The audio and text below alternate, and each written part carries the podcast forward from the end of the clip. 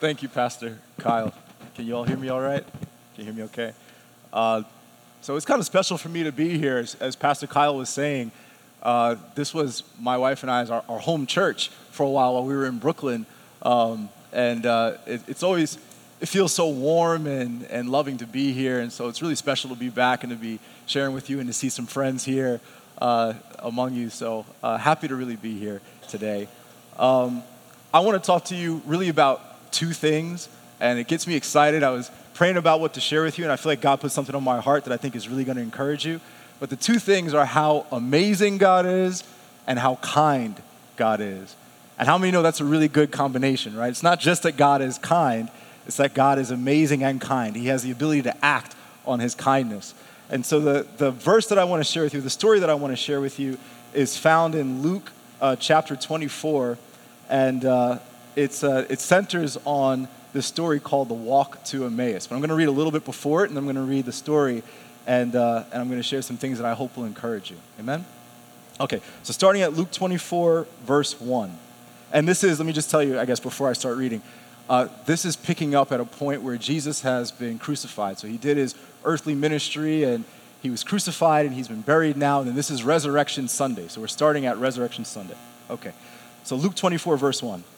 But very early on Sunday morning, the women went to the tomb, taking the spices they had prepared. They found that the stone had been rolled away from the entrance. So they went in, but they didn't find the body of the Lord Jesus. As they stood there puzzled, two men suddenly appeared to them, clothed in dazzling robes. The women were terrified and bowed with their faces to the ground. Then the men asked, Why are you looking among the dead for someone who is alive? He isn't here, he is risen from the dead. Remember what he told you back in Galilee that the Son of Man must be betrayed into the hands of sinful men and be crucified, and that he would rise again on the third day. Then they remembered that he had said this. So they rushed back to the tomb to tell his 11 disciples and everyone else what had happened. It was Mary Magdalene, Joanna, Mary, the mother of James, and several other women who, who told the apostles what had happened. But the story sounded like nonsense to the men, so they didn't believe it. Just skipping ahead to verse 13 now. That same day, so also Resurrection Sunday, two of Jesus' followers were walking to the village of Emmaus, seven miles from Jerusalem. As they walked along, they were talking about everything that had happened. As they talked and discussed these things, Jesus himself suddenly came and began walking with them. But God kept them from recognizing him. He asked them, What are you discussing so intently as you walk along? They stopped short, sadness written across their faces. Then one of them, Cleopas, replied, You must be the only person in Jerusalem who hasn't heard about all the things that have happened there the last few days. What things? Jesus asked. The things that happened to Jesus, the man from Nazareth, they said. He was a prophet who did powerful miracles, and he was mighty. He was a mighty teacher in the eyes of God and the people. But our leading priests and their religious leaders handed him over to be condemned to death, and they crucified him. We had hoped that he was the Messiah who had come to rescue Israel. This all happened three days ago. Then some women from our group of his followers were at his tomb early this morning, and they came back with an amazing report. They said that his body was missing they had, they had seen angels who told them that Jesus is alive. Some of our men ran out to see, and sure enough, his body was gone, just as the women had said. Then Jesus said to them, You foolish people, you find it so hard to believe all that the prophets wrote in the scriptures. Wasn't it uh, clearly predicted that the Messiah would have to suffer all these things before entering his glory? Then Jesus took them through the writings of Moses and all the prophets, explaining from all the scriptures the things concerning himself. By this time, they were nearing Emmaus and the end of their journey. Jesus acted as if he were going on, but they begged him, Stay the night with us, since it is getting late. So he went home, so he went home with them.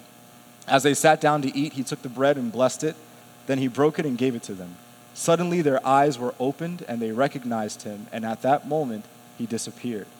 They said to each other, Didn't our hearts burn within us as he talked with us on the road and explained the scriptures to us? and within the hour, they were on their way back to Jerusalem. That was a lot. I know I just read a lot to you. But let me just summarize really quickly if you were following along. So, Jesus has been crucified, and his disciples are trying to figure out what to do. For years, they had been following Jesus. They had watched him perform miracles. They had seen him do the miraculous. and they had dedicated their lives to, to really following and serving under his lordship and his leadership. They had left behind things that they were doing. You've read various accounts. If you've read the Bible, you know that people, they got up and they followed Jesus. They left behind whatever their other vocations were and they just committed themselves. They committed their lives to the Lord. And then he's killed before them. He's beaten beyond recognition. He's nailed to a cross and he is executed in front of their eyes. And with that, all of their hopes and all of their dreams of who they thought they were following, all that they thought that Jesus would be, all that they thought was going to happen, that the Messiah had come, that there would be freedom, there would be liberation, that God Himself was somehow moving among them, all of that died for them right in front of their faces. And now they're left with what do we do now? That's where this story is, is picking up. And then some of Jesus' followers, some women go to the tomb, and, and there are angels that appear to them, and they say that Jesus is alive and he's not dead. And they come back and they tell the followers, but they just can't seem to believe that this has happened. They've seen too much, they've experienced too much. It's too painful. It sounds like nonsense. It literally says, they said angels were there, and they said, this sounds like nonsense to us. And so you find these two followers of Jesus on the road to Emmaus. And I think the road to Emmaus represents something pretty significant. It represents them moving away from, from Jesus. They're moving away from Jerusalem. They're moving away from following Christ, from all that they had committed, all that they had hoped that Jesus would be. Now they're on this walk away. And, and it says that they were filled with sadness. Their faces downcast, and they're filled with all these questions about what just happened. I don't understand. I committed my life to following Jesus, and, and now this. And Jesus comes and he finds them on that road and he starts talking to them. Even though they don't recognize him, Jesus is talking to them and he intervenes in the middle of that. And I guess the first point that I want to leave you with, uh, make for you today, is don't let your discouragement determine your direction. You know, the road to Emmaus can play out in our lives in a lot of different ways we can be following Jesus, we can be committed to him and, and you know, devoted and trusting, but then things can happen in our lives that can hit us like a ton of brick at times. And we can start to put space between us and Jesus. Sometimes because of discouragement or sometimes because of some tragedy, there are hard and difficult things that we go through in life that can start to very subtly cause us to start walking away from the Christ that we were following calls us to start questioning and doubting is God really as good as His word says He is? Is He really with me all the time? Is He with me now in the middle of this difficult thing that I'm going through? We face our own road to Emmaus. And it can be subtle. You know, you can still come to church, you can go through the motions, but your heart is starting to drift away little by little.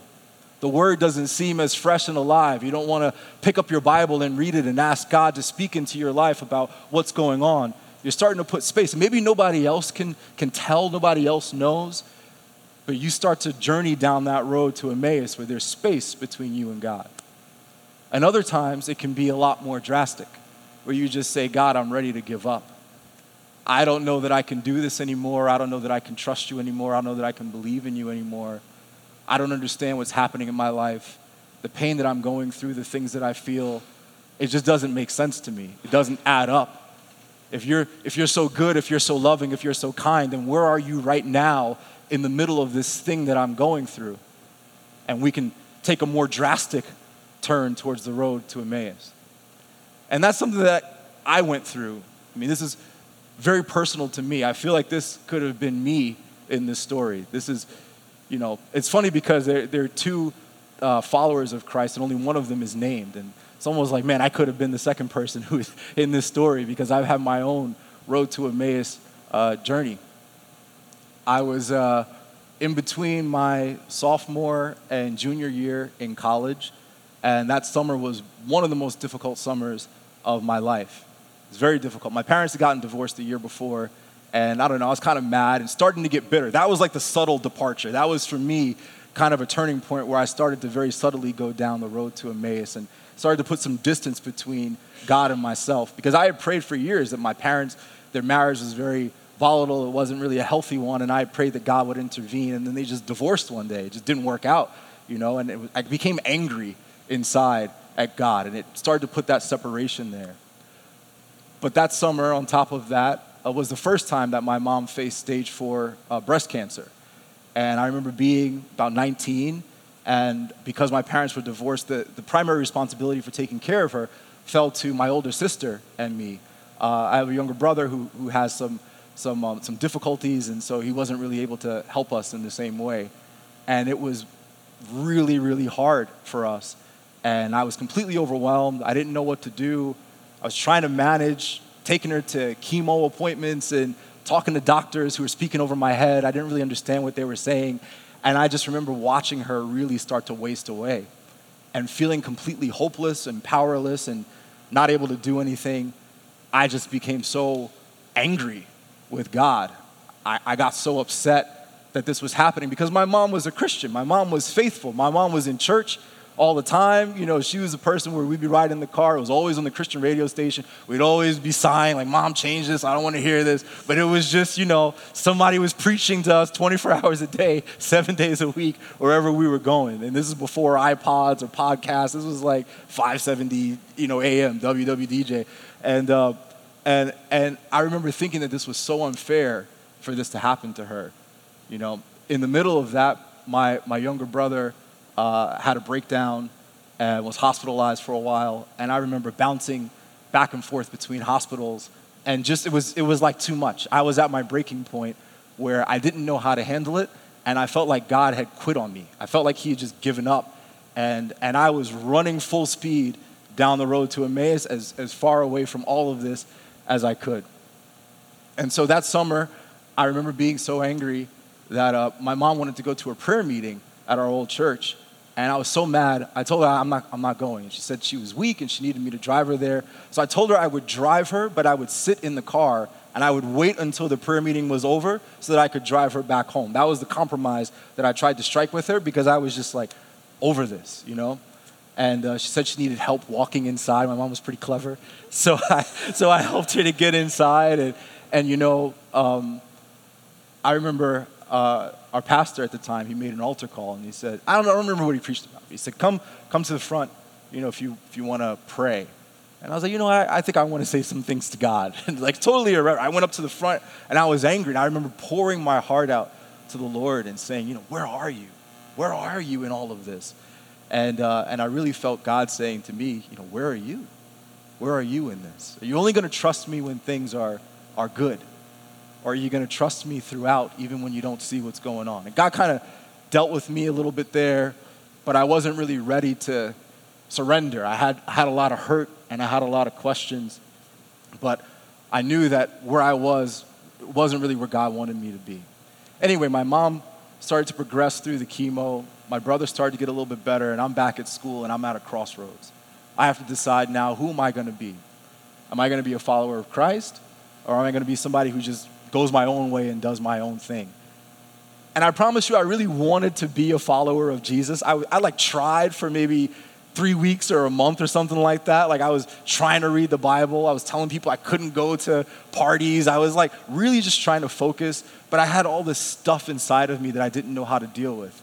And I was really angry still. And I was really frustrated. And I couldn't bring myself to pick up the Bible and to read it because I felt like God wasn't speaking to me. And I, I reached this point one Sunday, and I don't recommend that any of you do this, I'm just being transparent with you, but I told God I give up. I, it was actually a Saturday night. I said, God, I can't do this anymore. I don't even know if you're real. I've been a Christian since I was like six. You know, I went to kiddie church and I understood what I was doing. I gave my heart to the Lord. I had grown up in the church. It wasn't just because my parents had told me. I, I understood what the Bible said about Jesus, but I just said, I don't know that this is for me. I don't know that I believe everything that I'm reading in this Bible. I still don't understand why these things happen that I can't reconcile. And I'm hurt and it doesn't make any sense and I feel alone and I'm upset and I just I just can't do this anymore. This is this must be for other people. This is not for me. This is not for me. And in my foolishness because it was a Saturday night, I said, "Okay, well God, I'll give you Sunday. I'll give you one more Sunday. I'll give you one more day. I'm going to wake up tomorrow and I'm going to go to church and this is it this is going to be the last time that I ever go to. If you don't tell me this Sunday that you're real, if you don't meet me in some way and show me that this is not all just nonsense, foolishness, like it sounded to the, the followers of Christ, then I can't do this anymore. I'm, I'm done with all of this. And so I got up uh, that, that Sunday, and there was a church that I had been to maybe like two times before. I didn't know anybody there. It wasn't like my home church. I wasn't really consistently going to church the first two years that I was at school. But, um, but this was my Sunday. So I went there, and it was a church that's probably a little smaller than this. Um, you know, probably if you took out like the last three rows or so, that's about how big the church was. It was a little more narrow. And it had pews instead of chairs. And so I walked in, and it's kind of like, where do you sit when you go to church? You sit too front, like too close to the front. Everybody wants to talk to you. I didn't want to do that. You sit in the back. Everybody thinks you're a sinner, so I didn't want to do that. So I sat like, like, like three quarters of the way in, and I just like sat in a pew, and it was like the perfect "don't talk to me" seat. You know what I mean? Like just leave me alone. I'm here. I'm invisible. Just like let me get through this service. And I remember sitting there thinking, this is the last time I will ever set foot in a church. And like God has the last laugh as I'm standing here talking to you today in a church. But I sat there and, um, and they announced, much like today, that there was a, a guest speaker who was there. It was a woman who I had never met before, don't know her. I have no idea what she preached about. I was so tuned out. I, I had no interest in what she was saying.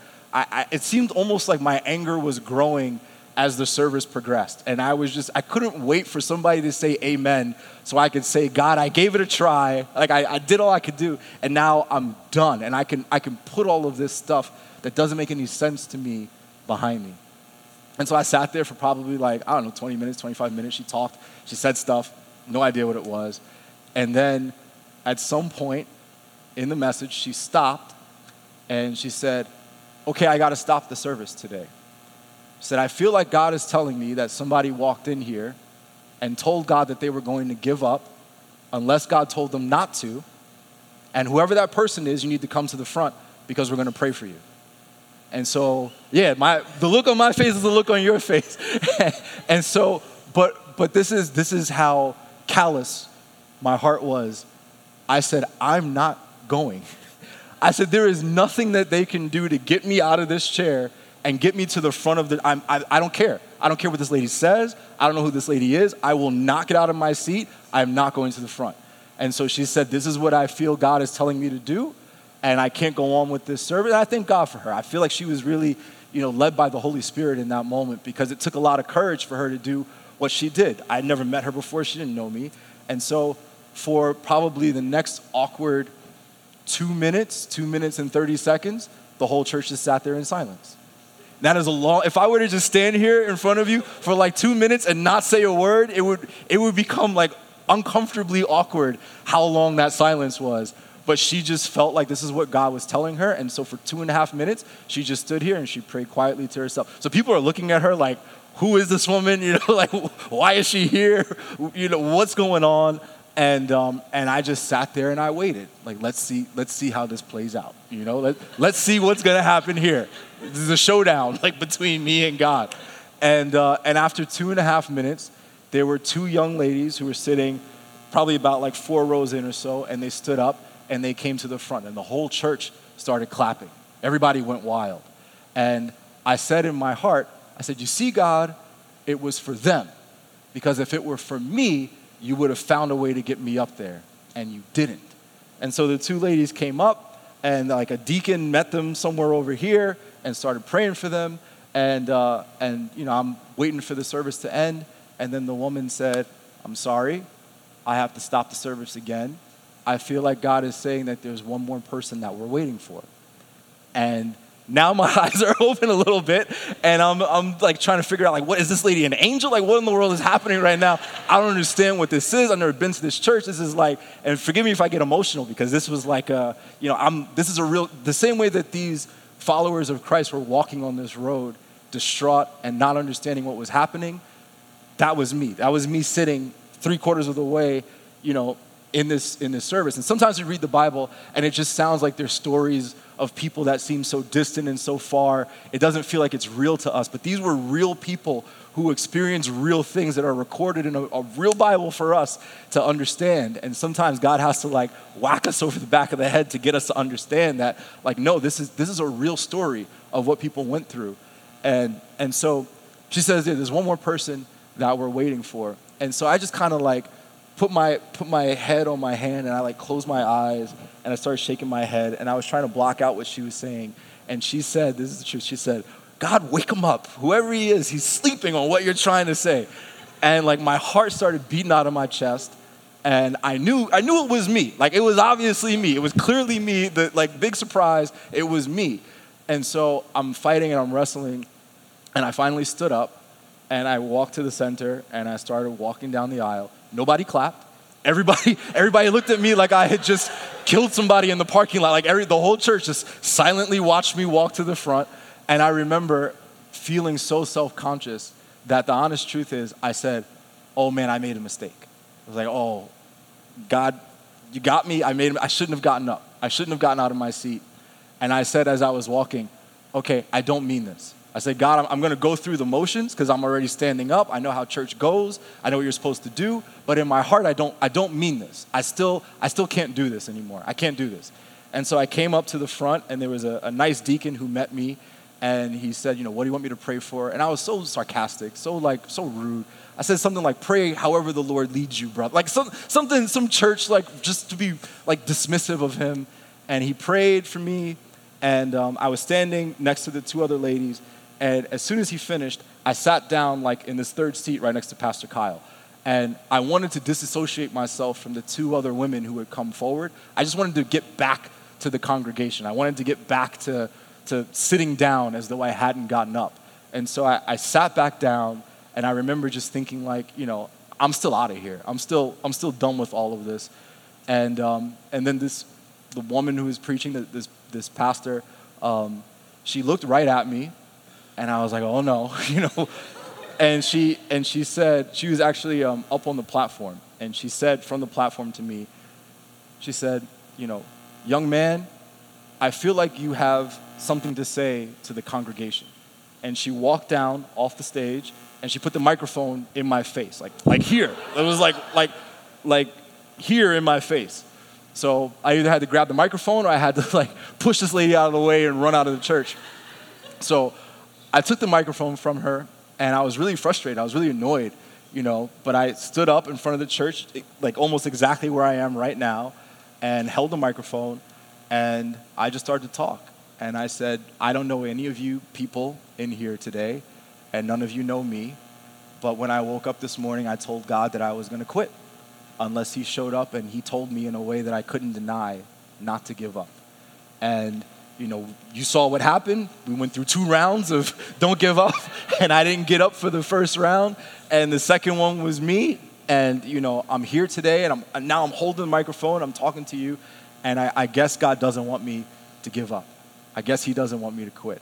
And I gave her back the microphone and I sat down. And then the whole church started, you know, like clapping and everything. And, and I was just so kind of out of it from the whole thing. I remember sitting there and, and, and I, I said in my heart, I said, God, but I don't understand any of this. I don't understand what's going on right now. And I don't understand how, why, why it matters that I don't give up. I don't understand why it matters that I live for you. I don't think that it, it's going to matter. I don't think that anyone will ever care. None of this makes any sense to me. You know, God, I don't really get it. Um, but the service ended on my note, and I was waiting. The, the pastor was talking to the two other ladies, and so I was waiting. I wanted to talk to this lady. I wanted to touch her, see if she was real. I wanted to, like, kind of like, you know, what, what was all of this that happened? And as I was standing, you know, probably about here, waiting for her to finish talking to the people over there, there was um, another lady, a little older, who walked from the back of the church and she came up to me and she said, You know, I just lost my son not too long ago, and it's been really difficult and really painful, and I was on the verge of giving up. And something about you standing up and saying what you said today filled me with so much hope and encouragement that I know that I'm not supposed to give up either. And, and at that point, I just like started crying. I remember I broke in, and it was, it was overwhelming for me how kind God was to me in that moment that I, I was so, you know, blatantly rude and disrespectful and dismissive of God, but He came and He met me in the middle of that in the same way that He met these two followers on the road to Emmaus. And so, my second point for you is, and second and third kind of go together, but my second point is God loves you enough to pursue you when you're lost.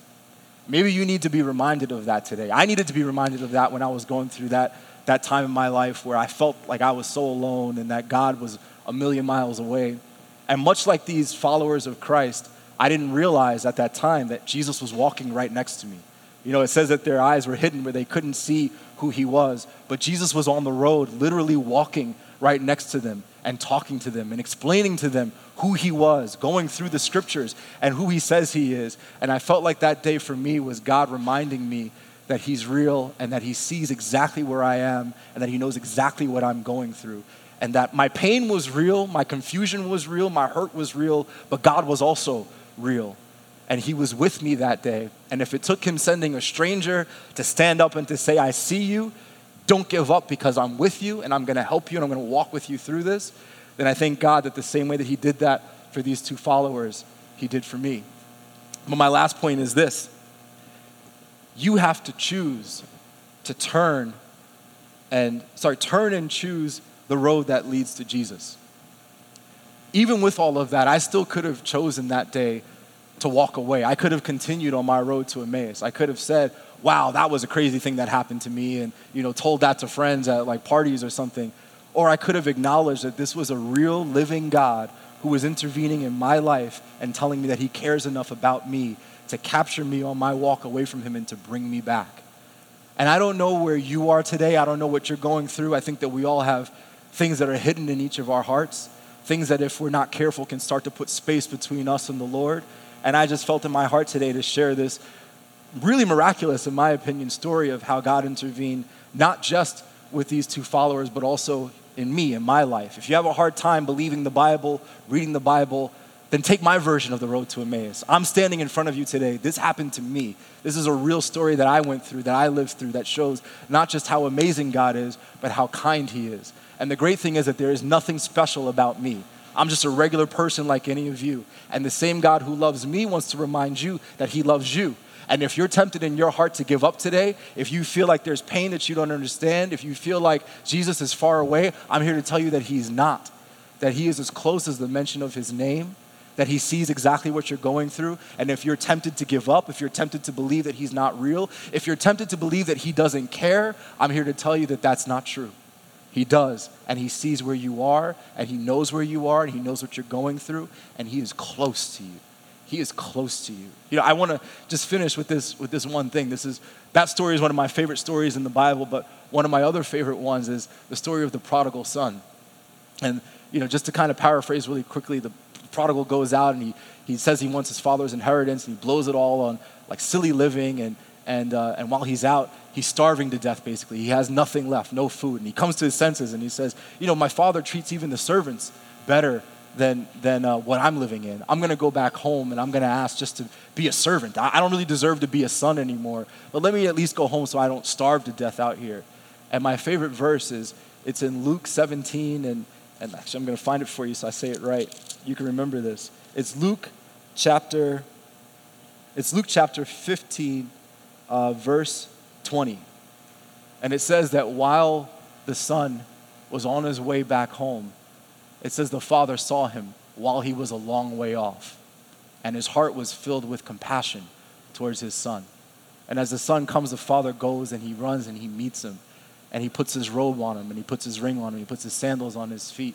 And it's such a picture of, of us, you know. Some of us, some of you today, wherever you are, whether you're online or you're here in this place, you might feel like you're a long way off. But as soon as you turn your heart back towards Him, as soon as you open your arms and you say, God, here I am, He runs to meet you. He runs. It's not a, it's not a condemning father. That's not who we serve. He's not chasing after you with a rod to point out all the things that you did wrong. It's a loving father, it's a kind father who sees you while you're a long way off and wants to come and embrace you and bring you back into his house, bring you back into his home, into his family. That's who God is. And if you've heard of a different God, then I'm sorry that you've been introduced to someone other than the God that I know. But the God that I know is holy. Yes, He wants us to live according to His word, but He is kind and He is compassionate and He wants you to come home to Him where He is. And if you're a long way off today, I just want you to, actually, why don't we all just bow our heads and, and close our eyes? And, um, and you know where you are. You know how far away or how close you are to the Lord. You know where He is, and you know where you are. And if you're a long way off today, then my invitation to you is that you open your heart and you ask God to bring you back to Him.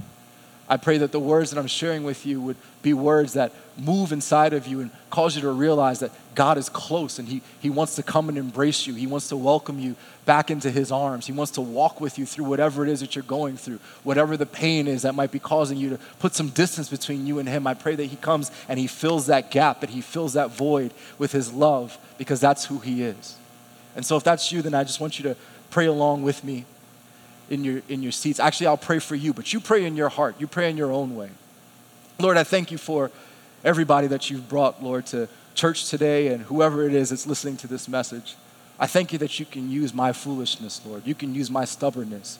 You can use the, the, the things that I did, Father, that, that shame me now, Lord, and turn it into a story of your graciousness, a story of your kindness, a story of your forgiveness, Lord, a story of your love. I thank you, Father, that that day wasn't the last day that I set foot inside a church. I thank you, Lord, that you sent someone to reach out to me when I was hurting and lost, Lord. I thank you that you prepared this day, Father, where I was able to come, and I pray that I can be that same hand extended to somebody else. That, Father, if there's somebody out there who, who's struggling now to believe if you're real or if you care, or to know that you can forgive them and welcome them home when they turn and bring their heart to you. I pray, Father, that you would use my words to encourage them and to do something inside of their hearts to let them know, Lord, that you are longing for them to come home. You are longing for them to come back to you.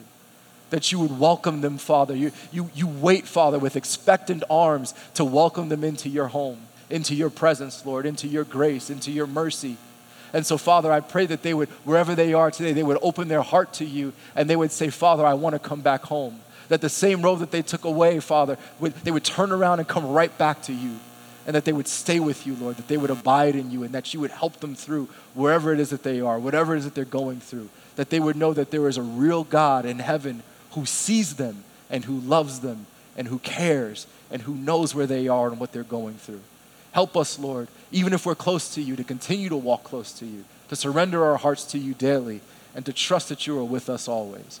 We thank you, Lord, for how kind you are, and how good you are, and how amazing you are. In Jesus' name, amen.